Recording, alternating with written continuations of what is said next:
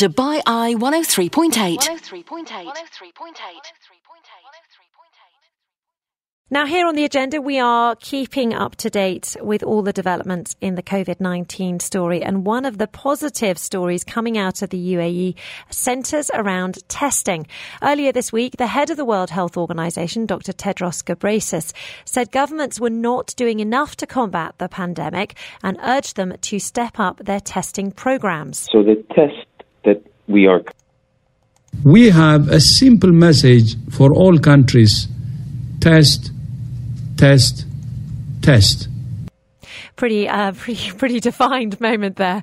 Uh, and it's fair to say that the UAE has been getting that right. In fact, the World Health Organization has directly uh, praised the UAE for its record on testing. According to the Ministry of Health and Prevention, the country has the highest testing coverage in the world. As of yesterday, the UAE had carried out more than 127,000 tests for COVID-19. We wanted to find out a bit more about the way this sort of testing program works. So we got in touch with uh, Dr. Wael Elamin, who is a, a, a serious a virologist and epidemiologist at King's College Hospital, London, uh, Dubai.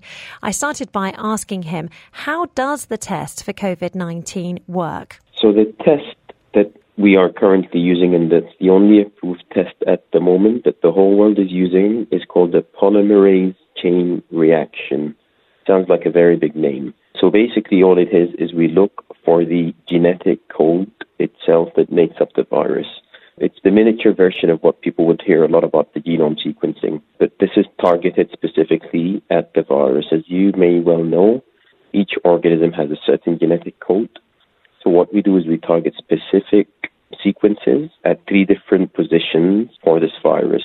So it's called the E gene, the N gene, and the RdRp. So that's what they look for three different genes of the virus that are targeted. And that's the only test. There are a lot of scams at the moment online and um, non official healthcare organizations offering blood tests. There aren't any blood tests at the moment that are approved. Uh, it's only using swabs that are taken from the nose and from the mouth and then they get sent to a, a very specific lab that can handle these types of viruses. So I've heard lots of news about people struggling to get hold of these tests in other countries like the US and the UK. But here in the UAE, we've already tested 127,000 people. How come we've got so many tests here? So the UAE is a hub. And being a hub meant that we were expecting cases coming in early. So as soon as the cases were coming out in China and the test came out in mid December, the authorities procured sufficient amounts to commence the testing. So the plan and the preparation for outbreaks was actually preparedness plans were put in place because of Expo 2020. So with that, they always had a preemptive plan of an outbreak. It just happened to come six months earlier. That's extraordinary to hear that the government was so prepared, especially compared to the rest of the world. That's very good news for everyone living here.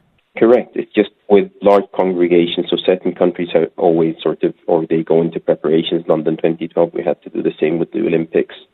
Uh, so countries they get into preparedness because you have an influx of people coming into the country from different parts of the world, and each with their own specific sort of illnesses that could come in. So you have to be ready to be able to identify them. You should have systems in place. The same with the Olympics uh, in Tokyo. They'll probably be going through their preparedness plans in Saudi Arabia because they have a large influx every year for Hajj. They're always on standby. And as such, and luckily because of the Expo 2020, the UAE had instigated a plan anyway for the Expo, and they just had to uh, to activate it. Can I get hold of a test myself, or do I have to go through a doctor, surgery, or hospital? I think the first question is why. Uh, why, why would you think you need a test, and how would it affect and change your plans in life? um, or, or, your day-to-day activity, why why would you want to have one? Is it, is it to reassure you that you don't have it? But if you don't have it now, you might get it on the way to the hospital or on the way back from the hospital. So yeah. at the instant that you have the test that may be negative, doesn't necessarily mean it will remain negative. and hence there are guidelines to who we should test. But the real question is the why. Is it for your own sake, or is it to prevent the others? To prevent the others, if you're asymptomatic, very simple, self-isolate if you don't have any symptoms, if you don't come in contact with anyone, you're not going to harm anyone. And if you're asymptomatic in the first instance, the test would not add any benefit to you or to your health, especially that we don't have any specific treatment for this virus at the moment. So I know that this question gets asked a lot, but I think it bears repeating. When should I get tested? At what stage should I go to a doctor or hospital and tell them that I think I need to be tested, that I think I might have COVID 19? If you have symptoms, and the symptoms are cough, shortness of breath, difficulty in breathing, fever, and uh, fever is the commonest presentation anyway, diarrhea, and having either confirmed contact with someone who has tested positive. So you yourself have been sitting in a room within two meters with someone who is positive, then you should report. But or if you've returned from a country with an ongoing outbreak as defined by the DHA. Uh, the reason is, although we have sufficient reagents for testing, the amount is finite at the end of the day.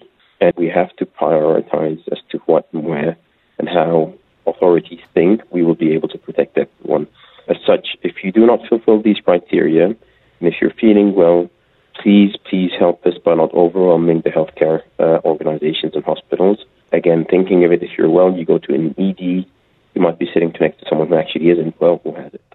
Feeling contentious? Want to add some context? Have your say and join the conversation on the agenda. You know on Dubai Eye 103.8. So we are continuing our interview on COVID 19 with Dr. Wael Elamin, who is a consultant in medical microbiology and infection control at King's College Hospital, London, here in Dubai.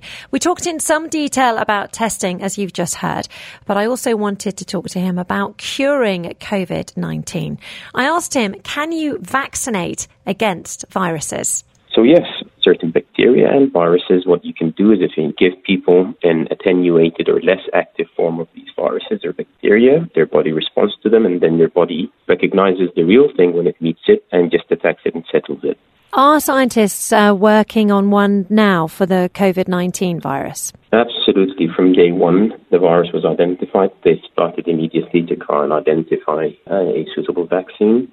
They're not easy to produce, it needs to go through a rigorous process to ensure that both the vaccine is active and safe to use, as there have been previous vaccines developed for some some other infections such as HIV, which were unsuccessful.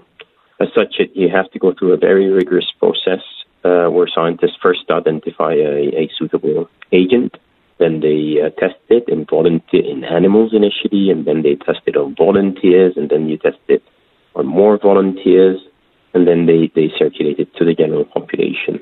So, realistically, how long are we looking at before a vaccine will be, I suppose, ready? And then the second question would be readily available?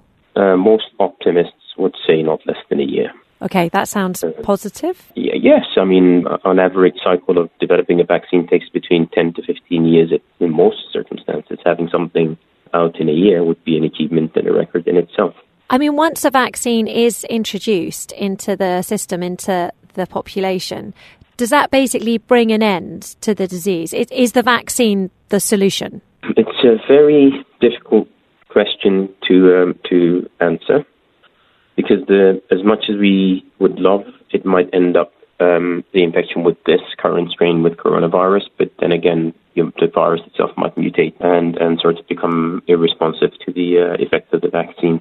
So I think it's too early for us to say anything until we know we don't know. That is Dr. Wael Elamin, who uh, was very kindly gave us an interview yesterday about both uh, testing and vaccinations. He is a consultant in medical microbiology and infection control at King's College Hospital, London, here in Dubai. This is Dubai Eye 103.8.